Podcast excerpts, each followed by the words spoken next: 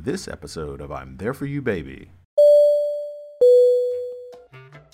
This is really sort of both strange and at the same time important. So our next guest, Kim Folsom, is the CEO and founder of Founders First Capital Partners.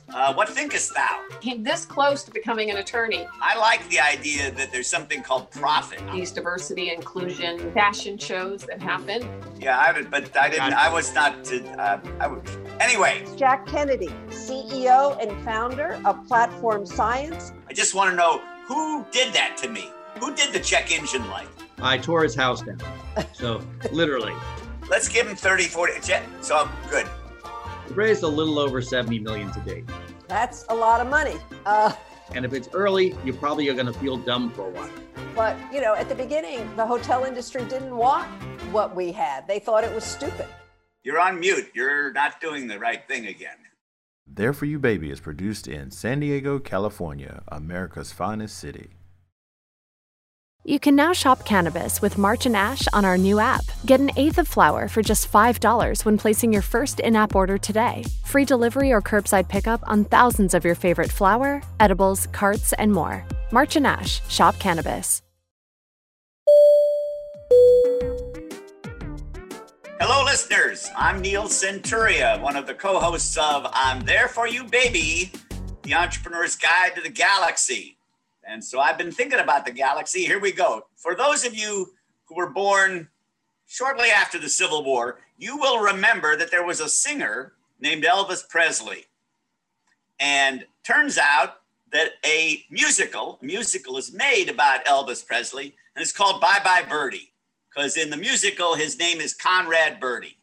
And there's a song in the musical that says, put on a happy face. I mean, that's revolting. So it turns out the song comes from the scene in the musical in which a girl learns that Elvis is going off to the army, and she is sad because she thinks that by the time he gets out of the army, she will be too old for him.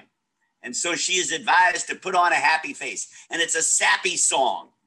Now, this relates to entrepreneurs in this way. It turns out that entrepreneurs have lately are afflicted with what's called FONO, F-O-N-O, fear of negative outlook.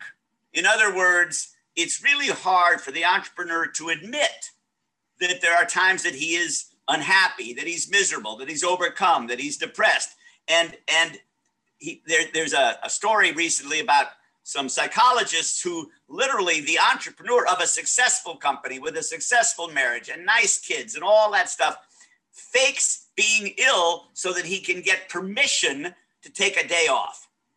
Now, this is really sort of both strange and at the same time important, because entrepreneurs think of themselves as the Rock of Gibraltar. And the truth is we all sift sand. So the question I want to ask is, why is it so hard for entrepreneurs to take a day off, to be willing to even take a nap? I mean, countless stories about famous people who have taken naps, 15 minutes, 20 minutes. There's a guy recently on the TechCrunch who says, I start all my Zoom meetings with having the participants share a piece of good news to help keep the mood buoyant. I mean, it's okay to be depressed. That is a human response. And in a serious way, what I'm really saying is these anxieties today are not imaginary. They are real. There really is COVID. There really is homeless. There really is jobs. There really is climate. This is all real. And you got to be willing to embrace, acknowledge, and accept it. It's okay to sometimes be overwhelmed. I sometimes look in the parking lot and I think those aren't really aliens, but maybe they are, you can't be sure.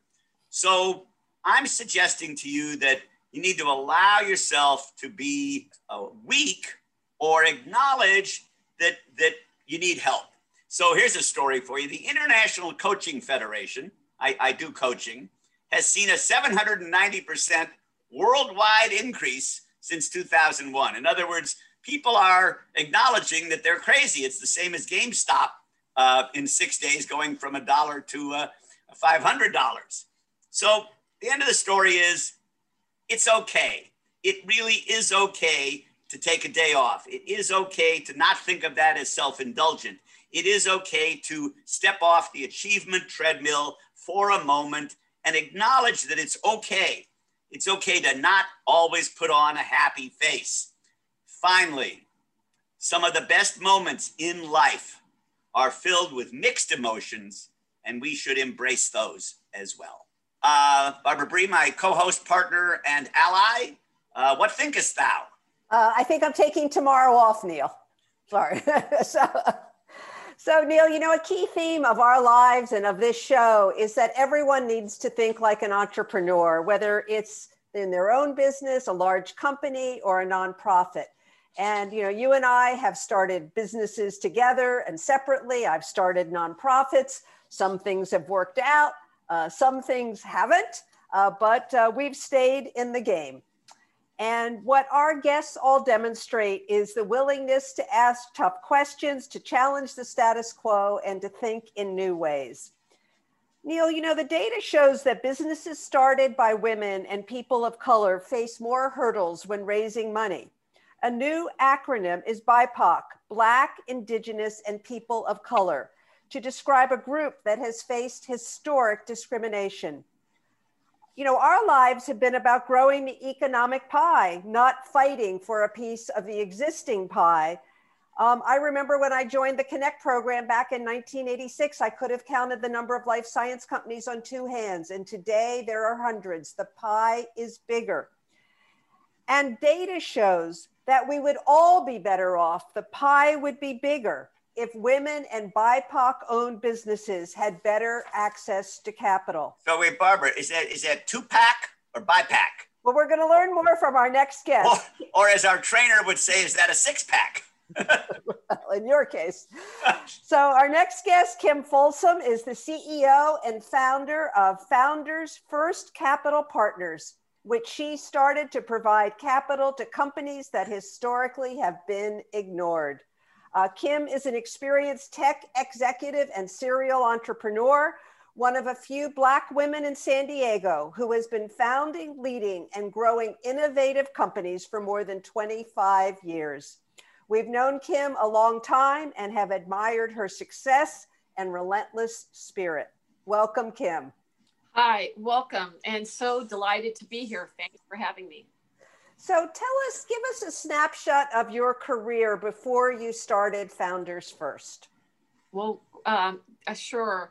You know, like you guys, you and Neil, I too, when I was in undergraduate school, wanted to not just start a business, because actually I got exposed to that when my dad was in the Navy for 22 years, and he decided when he retired, he wanted to start a business. But my mom was like, are you kidding me? The only two Black guys I know that run businesses are Fred Sanford and George Jefferson, and I don't want to be associated with a garage or a junkyard, nor run a cleaner. So, so that tabled that idea, but you know that didn't stop the interest. And so by the time I got to undergrad, I learned about Bill Gates and Ted Turner, and wanted to start and run a company like that. And I thought, well, maybe I'll get that opportunity when I went to work for my first big company, which was NCR. Found out, you know, it was great. I was a software engineer, lots of opportunities, and get some advancement to run projects and those types of things, but never would it be that I would enter the C-suite. And so around the time my first promotion to a project lead, I said, you know, the only way I'm going to be able to do this is do it on my own. Now, this was pre-Oprah, so, you know, I'm dating myself. There wasn't that opportunity to run my own company. And so it really took me 8 years to figure that out, because there wasn't the diversity inclusion. Heck, there wasn't even affirmative action at the time to be able to start and run a company. But I knew that I had to use a different playbook, because, you know, the typical folks that are writing checks to fund, you know, innovative tech companies are used to funding folks that are a bit different than my demographic. Well, you didn't have role models. There was no one who looked like you. You were looking at the men as role models, the white men. Yeah, right. I think your comment about George Jefferson and Fred Sanford is really revealing, because to have somebody who is iconic try to become you did, I like what Barbara said. You need, everyone wants to have somebody that you can, I could be that person. You didn't have that. I think this is a tremendous story for your achievement. Sure. So I just realized that when I went to grad school, I just have to go through and figure it out on my own. I mean, and with that 8 years, I tried all kinds of things. I came this close to becoming an attorney because I thought maybe that's the way that I could, you know, become a CEO, and realized I hated it. But in any case, so I launched my first company in the crazy.com era. And before I raised any money from any person, you know, my company was profitable. It was a 7-figure company. And I had, you know, a group of guys that, you know, were probably 5 or so years younger than me that we all kind of worked through together, launching our companies in the dot-com era. But, you know, that was the playground that I went through to launch my company. I also didn't realize a couple of benefits that I had. One, before I launched my company, I had worked with a lot of innovative companies, NCR Corporation developing ATMs. They were the innovative smartphones back in the day. And then I also had assets. You know, I owned my own real estate. So my first source of other people's capital was taking a loan pledged against my homes in order to, you know, grow my business enough to hire people. So wait, Kim, that's called betting it all. I think it's also important. You weren't in your 20s. You'd had experience in other companies. You'd learned what works, what doesn't work before you went out on your own. Oh, yeah. You know, and I eventually got a chance to meet Oprah, and she had shared with me, you know, nothing's wasted, you know. So while I had these guys that were in their 20s starting their first company, I was like 32 years old, a mom, you know, working full-time during the day, and started my company as a side hustle. And then eventually had the agreement, like, you guys partner with my husband, that when my company got to a certain point, that's when I was going to work at it full-time. And I had to get to a particular revenue levels before I bet what I thought was going to be just getting a mortgage on a rental property. But when I went to get a loan for my company, the bank said, well, gosh, we want to put a pledge against everything that you have. You have more than one home, so we want to pledge against everything. For $100,000, this is what the ask was. Wow, you really were betting the farm. You were betting everything. Exactly. I didn't recognize some of the systematic issues that are really becoming much more international and public today. Yeah, and you've actually made a terrible mistake, and I know you've been successful. I want to call it out. You used the word profitable. That's sinful in Silicon Valley. It is ironic, and I'm being a little tongue in cheek, of course. The power of real revenue and profit, you know, that's like what's left over at Christmas time that you can actually give out as a bonus, is not something that is traditionally, at least at the moment, well thought of. What the funders today want is burn as much cash as you can to get as big as you can. And I actually, coming from the Midwest and being a, you know, over 90, I like the idea that there's something called profit. I've changed my mind. I'll settle for revenue, but to have profit is a great achievement. So, you know, and Kim, it may be because you were a Black woman, a minority in the tech world, that you had to have a higher level of success to get access to institutional capital. So what led you to start Founders First? Sure. So, you know, fast forward, Founders First is my 7th venture. You know, I have had 6 companies before, raised capital, been through 4 Series A and exited 3 companies. But the interesting thing across that journey of 25 years, I found that there weren't very many other women of color, people of color running 7- and 8-figure companies. So as I was saying that, in my 25-year journey working with 6 companies, you know, founding, growing, funding 6 companies, raising over $30 million in venture, I found, you know, it was like, you know, I would go and speak to so many programs and talk to various people, but it was a common, you know, thread that I was the only woman, or I was the only Black woman, I was the only Black person, or I was the only minority, you know, constantly. It was just, you know, and it was like, you know, while I am smart and very hardworking, there's so many other talented, you know, folks of color, women that, you know, need their opportunity. But then the other thing I found that many of them didn't have a house to pledge, to get access to 6- and 7-figure. Their business wasn't far enough along and didn't know about having a recurring revenue stream, tech enablement, you know, all of these things that you need in order to attract growth capital. You know, I also in my journey went through some 12 accelerators where, you know, I was the one, you know, I was the only one and only. And, you know, people were high-fiving and bump-bumping because it was like, oh my gosh, we're inclusive, we're diverse. Look, we've got, you know, we've got somebody who checks so many boxes. And it was just like, you know, they're not going to get it. So I'm going to do it on my own. So how much money did you raise to get Founders First started?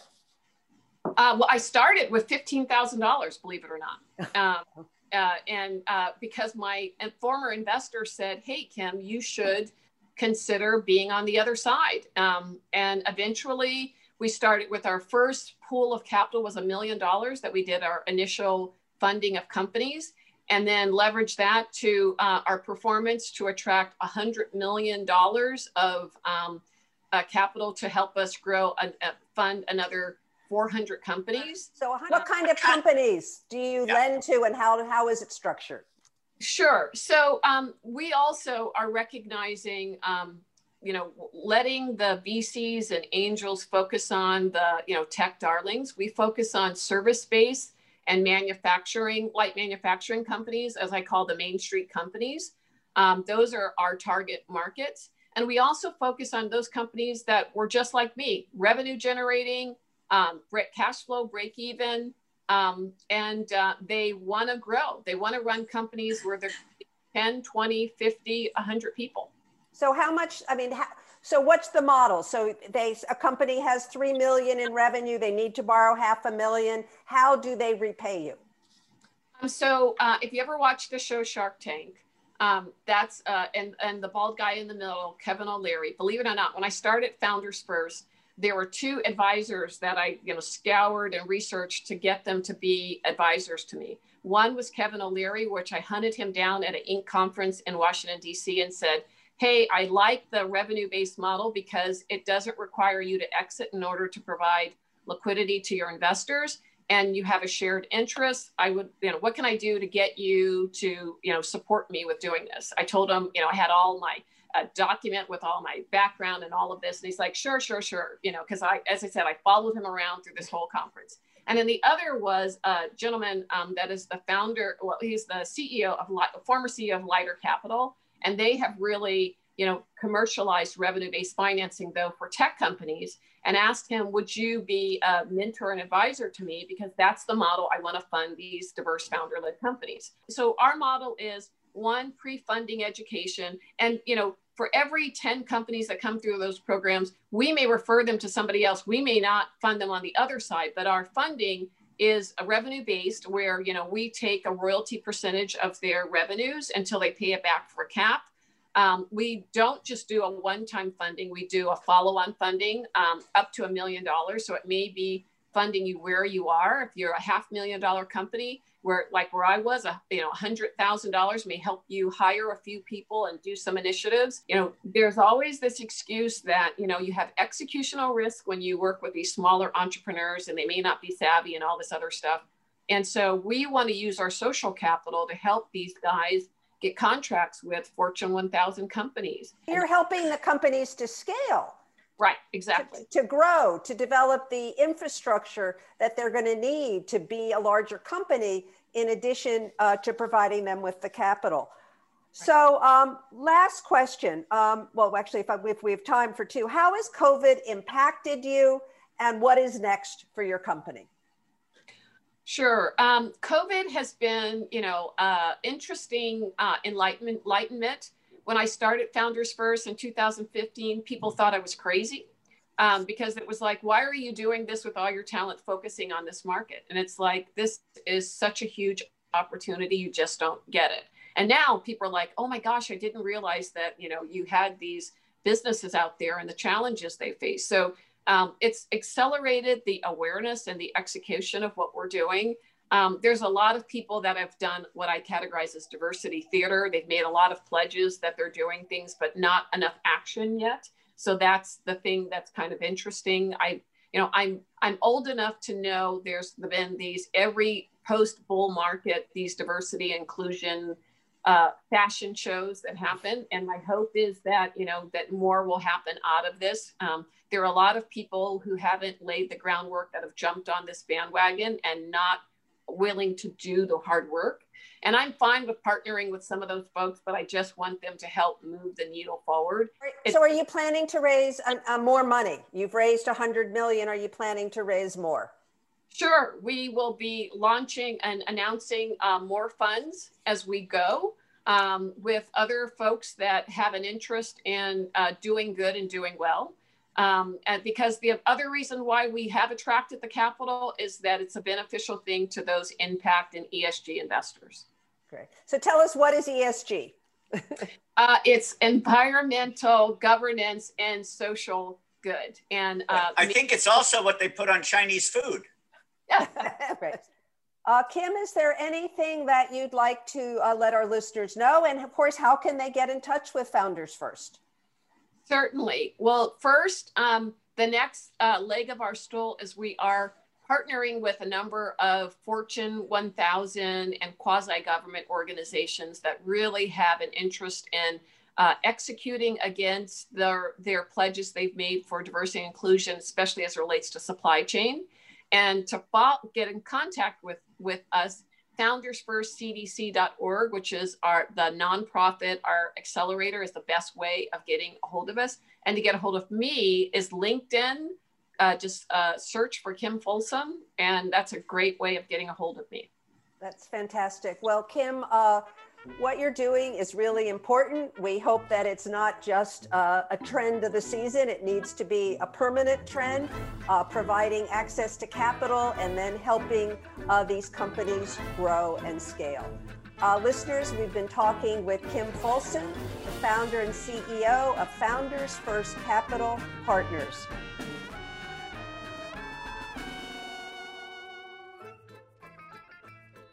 I'm Kim Folsom, founder and CEO of Founders First Capital Partners, and you're listening to I'm There For You, Baby, the Entrepreneur's Guide to the Galaxy.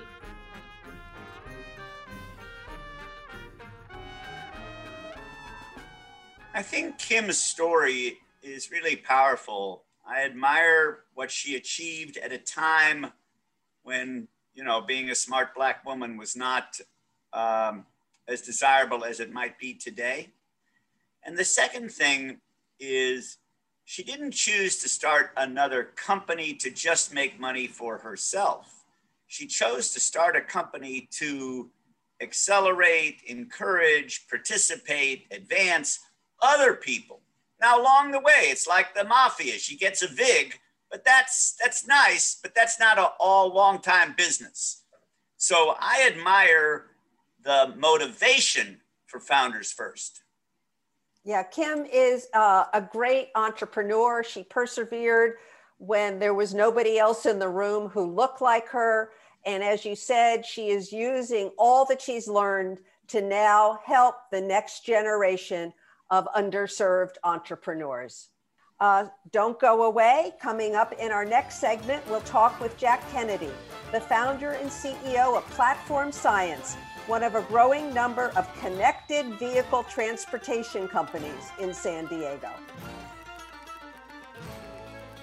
Listeners, this show is for you and about you. So if you have some thoughts, opinions, or advice, please send it to info@I'mThereForYouBaby.com. We have a thick skin. Go ahead. We can take it. Do you have a business, nonprofit, or campaign that needs to break through the communications clutter? For over 10 years, IVC Media has developed a suite of digital tools, data sets, and creative techniques, all to help corporate, government, and nonprofit organizations like you deliver authentic, innovative, and effective communications. Our teams in San Diego and Tijuana can help you overcome the most challenging communications projects in any language or location. Visit us today at ivc.media. The COVID pandemic has hit America hard. Nationwide, Black individuals have seen 2.6 times greater infection rate than their white counterparts. The news is especially frightening for African Americans who are at a greater risk of severe complications from COVID-19 due to underlying conditions such as heart disease, diabetes, and obesity. I'm Dr. Shirley Weber, the Assemblywoman from the 79th, and I'm encouraging everyone in our communities to do their part. Get tested, mask up, and avoid gatherings. Visit blackCOVIDfactsSD.org. You're listening to I'm There For You Baby, presented by IVN. Listeners, welcome back to I'm There For You Baby, the entrepreneur's guide to the galaxy. I'm here today with my host, bride, partner, and ally, Barbara Bree. Well, thank you, Neil. Neil, I know this dates me, but I remember my first car, a green VW Bug. Green has always been my favorite color. It had a stick shift, an AM radio, no, not even FM, no air conditioning, no electric windows, a simple odometer to measure the number of miles that I drove, basically no technology, no computer. And today, of course, our cars are filled with technology. I just read 30 to 50 computers average in the new car, 60 to 100 different sensors, electronic control units for GPS to measure emissions, to unlock doors, automatic braking sensors, self-driving, self-parking, and more. And when you talk about trucks and other types of heavy vehicles, the amount of technology can be overwhelming. So an industry has developed to manage this technology, an industry called telematics, and a growing number of these companies are in San Diego. Our next guest is Jack Kennedy, CEO and founder of Platform Science, a leader in creating a new category called a connected vehicle transportation platform. Welcome, Jack. Nice to be here. Thank you. Great. So please share a little bit of your background before you started Platform Science. Sure. I had sort of three chapters to my career. The first was in the military, which initially brought me to Southern California. But part two, I spent most of my the late 90s and the 2000s and the early teens in the media business, particularly the digital media business. And during that period of time, it's where we all saw the transition from dumb phones to smartphones, from desktops to clouds, and from large production companies to application ecosystems. So and then what brought you to San Diego? What was your first job here? My first job, and certainly in this space, I worked for Qualcomm kind of briefly in 2013. At the time, they were transitioning or looking to transition out of the telematics business, which had been an early and very productive part of that business. But in the growing IT world that they created, it just wasn't as significant. So I was there for about a year. And during that period of time, we basically spun it out. And then it left me in San Diego with nothing but an imagination. So what you spun out was Omnitrax, right? It is now known as Omnitrax. At the time, it was called Qualcomm Enterprise Systems. And it included a number of other components, but the primary one was Omnitrax. Yeah, and I remember Omnitrax. Actually, I was working at the Connect program at the time. That's where I was in Qualcomm's early days. And I helped arrange for the Vice President of the United States at the time, Dan Quayle, to visit Qualcomm and to see a demonstration of Omnitrax. And he actually used the system to communicate with a trucker in Indiana, which was his home state. So I remember that was sort of what gave Qualcomm its start in terms of generating revenue while they perfected CDMA, which became the technology, of course, that made the company. So you've left, you've sold Omnitrax successfully. What was the aha moment that led to starting Platform Science? Well, as I mentioned in the introduction, I had come from the media world and I'd watched that business be completely sort of disaggregated. I mean, we take Netflix and Hulu and things like that for granted, but in 2000, that wasn't the case. So the things that I saw change the entertainment world, the way that a phone could now replace any number of other viewing behaviors prior to that, the way application developers could build an app on a phone that could be bigger than an entire media company, and the fact that somebody could start a very large scalable organization using someone else's computers in the form of the cloud, those dynamics really struck me as transformative in the media world. But when I arrived in the transportation world, in this case, telematics, I saw a complete absence of those things. So there wasn't any obvious way to connect the dots between those two disparate worlds. So my aha moment was a sort of a two-step. First was, there's nothing in transportation that looks like what's on our phones. And then the next step was, where's the right place to start to find an entry point to change that? Yeah, I want to ask the question. So I understand that the cars have lots of sensors and technology. Do they communicate under by Wi-Fi or GPS or satellite? How do they get to your dashboard? So when that little check engine light comes on and I begin to scream and hit the horn and throw a fit, I just want to know, who did that to me? Who did the check engine light?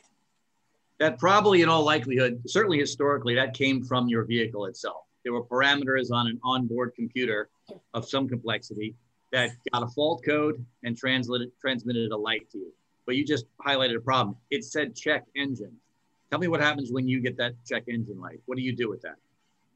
I talked to Nicole. I asked my secretary to take the car and then get me out of this mess.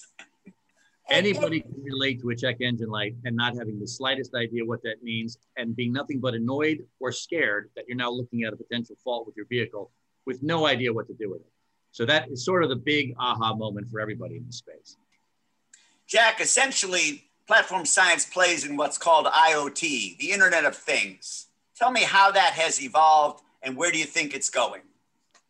Sure. I mean, IoT, like the cloud itself, is an architecture that describes a bunch of various things that emit data being collected for some purpose. And architecturally, if you're going to build a platform like ourselves, you have to make sure that you can coherently digest and deliver back, information and answers both ways. So creating a platform with useful applications is not possible if you're not sitting in an architecture that considers trucks, vehicles, toll booths, parking spaces, lights, things that are all connected with a common data format so that developers can develop useful things on top of. So Jack, one more thing I'd like to connect to Platform Science's platform, a smart refrigerator that could tell Barbara what's coming for dinner. I'll put that on your list. Thanks a lot. Great. And so, what kind of research did you do to decide that we've talked about passenger cars, but that's not your market. Your market is trucks and companies that have vehicle fleets. So why did you go there? Right. Well, it's a fair question. And my first instinct was to look at passenger cars because there are so many of them. And as I said, looking at a check engine light, my first reaction was, why can't we know more than just that? That seems silly. In this day and age, there's not more information. So I spent about a year with one of my early advisors, interviewing large OEMs, large rental and lease fleet, large secondary market distribution companies. So observations, you went and looked at people driving, or what did observation mean? We looked at people driving, we looked at people operating fleets, we looked at people in maintenance departments, we looked at people in legal departments managing compliance, insurance, and other regulatory aspects. We talked to HR departments that had to manage large fleets of human beings that were operating these vehicles. And we just found an ecosystem of people that had problems related to vehicles that were constrained by the inability to get data to help them make decisions. Great. I love that you actually went out and not just talked to the customer, but watched the customer. I think that's what Scott Cook did when he was starting Intuit. He actually went and sat in people's kitchens and watched how they paid their bills and managed their family finances, because the customer may tell you one thing, but that's not really how they're behaving. Listeners, we're talking with Jack Kennedy, the CEO and co-founder of Platform Science, a leader in the telematics industry. Please stay with us. We'll be back after a short break. You can now shop cannabis with March and Ash on our new app. Get an eighth of flower for just $5 when placing your first in-app order today. Free delivery or curbside pickup on thousands of your favorite flower, edibles, carts, and more. March and Ash, shop cannabis. The COVID pandemic has hit America hard, but it has devastated underserved and economically challenged communities of color. Nationwide, Black individuals have seen 2.6 times greater infection rate than their white counterparts. The news is especially frightening for African Americans who are at a greater risk of severe complications from COVID-19 due to underlying conditions such as heart disease, diabetes, and obesity. I'm Armand King, co-founder of Paving Great Futures, and I'm encouraging everyone in our communities to do their part. Get tested, mask up, and avoid gatherings. Get the facts on COVID-19 on how you can best protect yourself, your family, and your beloved community. This message is brought to you by the Multicultural Health Foundation with funding from the County of San Diego in support of the Live Well San Diego vision for healthy, safe, and thriving communities. Welcome back to I'm There For You, Baby, the Entrepreneur's Guide to the Galaxy. I'm here with my co-host, Neil Centuria, who's also my husband, and our guest, Jack Kennedy, the co-founder and CEO of Platform Science. Jack, tell us, what is your company's value proposition? What do you do and who are your customers? Sure. We basically help our customers, large trucking fleets like Schneider National or Werner, top 10 fleets with tens of thousands of trucks, manage and distribute software on vehicles that help their drivers do their jobs, that help their maintainers maintain the vehicles, and help their operations people communicate with their end customers about where those goods are and when they'll be there, that type of thing. Great. Do you help set routes? We don't help set routes. We deliver applications people use to do that. And then we allow those routes to integrate into other applications like the driver's daily workflow to make them more useful to that driver. Started in 2015. How much money have you raised? We've raised a little over $70 million to date. That's a lot of money. And how many employees do you have? About 165 right now. And could you give us a ballpark of what your annual revenues are? It's fair to say it's in the tens of millions, but we don't like to be too specific about that. Okay. We are private. And you are a private company. So going back to the aha moment, you know, this isn't a company you can start by yourself. You need someone who has, you've got the business and financing background, but you need someone with a technical background. How did you find your co-founder? I tore his house down. So literally, my co-founder lived in the neighborhood that I moved into and had a development shop here doing work for companies around town like Qualcomm and Q Health and Western Health and a bunch of other things that were device and mobile application related. So the cloud component, the device component, the application component, and the intense user studies around that were things that he was providing development services for as an agency for a decade. And I literally moved into a house that had been on the site of his former house that he rented. And at some point he introduced himself to me and wanted to know about who I was and what I was doing. And very quickly he started delivering ideas and instigating conversations about something we might be able to do together. So your co-founder is Jake Fields. I think you were both living in Mission Beach at the time.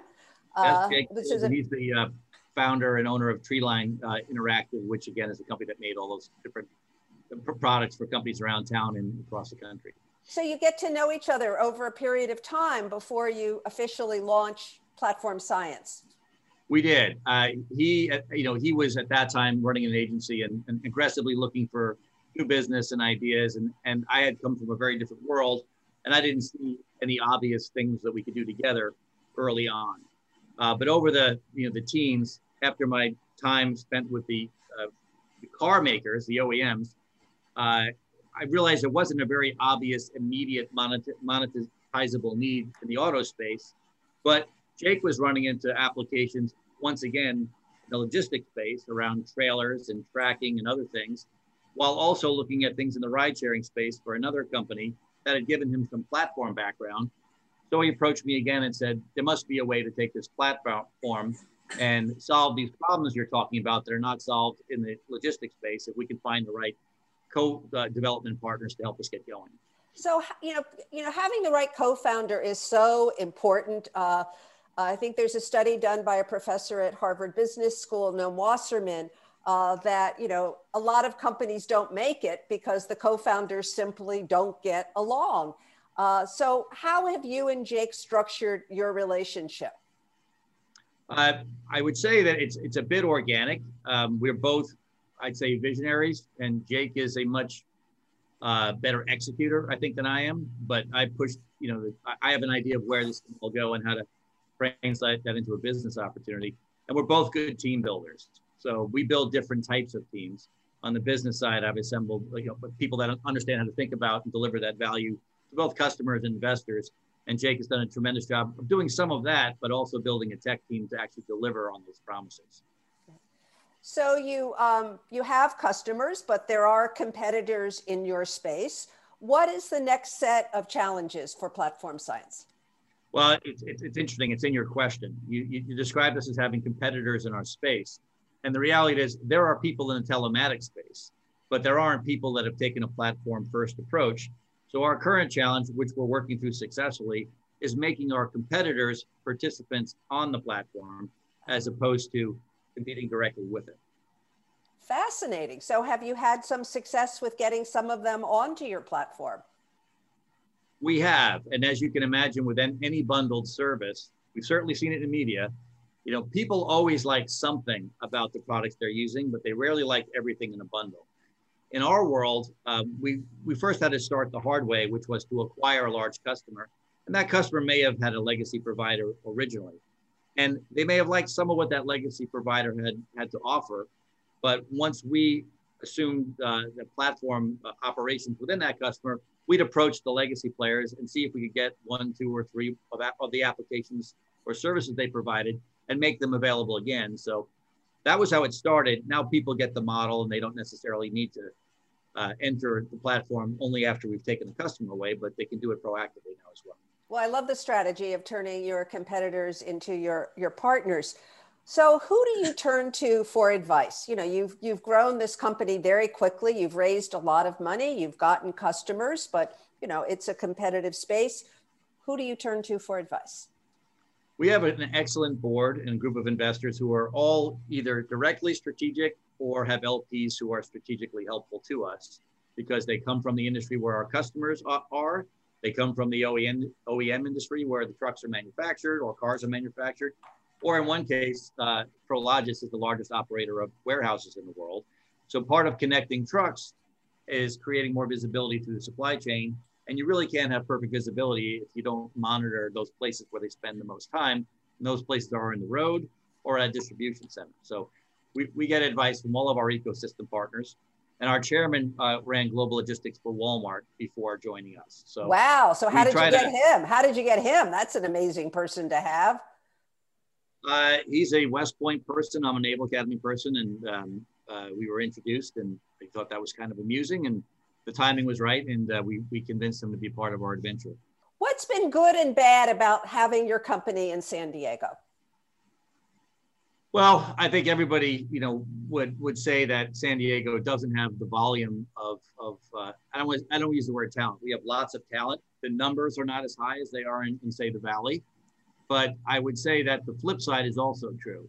The types of talent that you can get in San Diego for a business like ours are very rare. And San Diego has a much higher percentage base of, I don't want to use the word generalist to diminish things, but people who've worked all the way from the hardware layer through the cloud, through the mobile device, through the applications. Very hard to find people in other parts of the country who are coherently capable of thinking of things like that. Jack, you are loved, by the way, really highly thought of in this community. So I want to tell you, I'm thrilled. Here's the question. Jack, what keeps you up at night? Wow. What keeps me up at night? It's a long list. I think keeping my customers happy, my employees happy, and doing exactly what I just said in the previous question, which is reminding myself to keep going no matter what. As long as you can do those three things, there's nothing else to worry about. Jack, what last thing would you like to leave our listeners with? Sure. I think any entrepreneur that's trying to do something that's truly disruptive, you've heard the term, you've been told you have to be committed to it, but I would emphasize that when I'm asked what's the one key thing to success for any entrepreneur, I can only point to one thing, and that's the willingness and the ability to keep going. Because if you have an idea that's really good, it's probably early. And if it's early, you probably are going to feel dumb for a while. But if you can hang around long enough, you'll probably be proven right eventually. But you have to have the willingness to do that. So keep going. You know, I love that, Jack. And when we talked on the phone before this interview, you told me about the first time you'd met Neil, which was when you were with a venture capital firm in San Diego, and he was raising money for our first software company, Atcom. And I think I shared with you at the beginning, you know, our company ended up pioneering hotel internet access in hotel rooms. But, you know, at the beginning, the hotel industry didn't want what we had. They thought it was stupid. So we've experienced the same thing with other companies also. Right. If your idea is obviously good at the start, you're either late or completely wrong.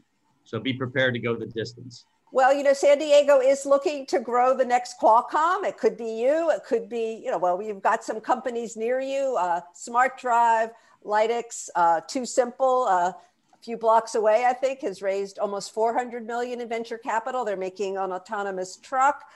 You have a great story. We're excited that you're here in San Diego. And thank you so much for joining us today, Jack. Thank you for having me. I'm Jack Kennedy, CEO and co-founder of Platform Science. You've been listening to I'm There For You, Baby, the Entrepreneur's Guide to the Galaxy.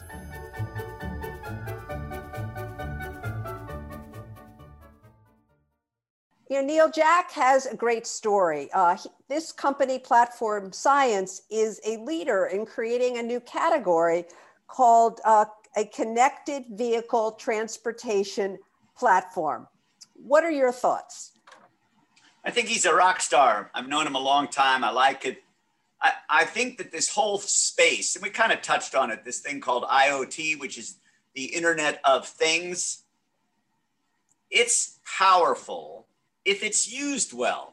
So one of the risks in IoT is that everything's connected, and that's an issue of, I'm not sure I want to be connected, but if I'm in a truck, it is for sure that I do want to be connected and know where I'm going, the distribution, and what that damn check engine light means when it comes on. Great. Listeners, thank you for joining us today. Tune in next week for another edition of I'm There For You, Baby, the Entrepreneur's Guide to the Galaxy. We're going to talk about when Neil went to prison and how he got out. We don't do this show for our health. We do it for yours. So if you have advice, thoughts, comments, please feel free. We got a thick skin. Send your thoughts to info@I'mThereForYouBaby.com. Thank you for listening to I'm There For You, Baby, presented by IVN. I'm There For You, Baby is produced in San Diego, California, America's finest city. Do you have a business, nonprofit, or campaign that needs to break through the communications clutter? For over 10 years, IVC Media has developed a suite of digital tools, datasets, and creative techniques to help corporate, government, and nonprofit organizations deliver authentic, innovative, and effective communications. Our teams in San Diego and Tijuana can help you overcome the most challenging communications projects in any language or location. Visit us today at ivc.media.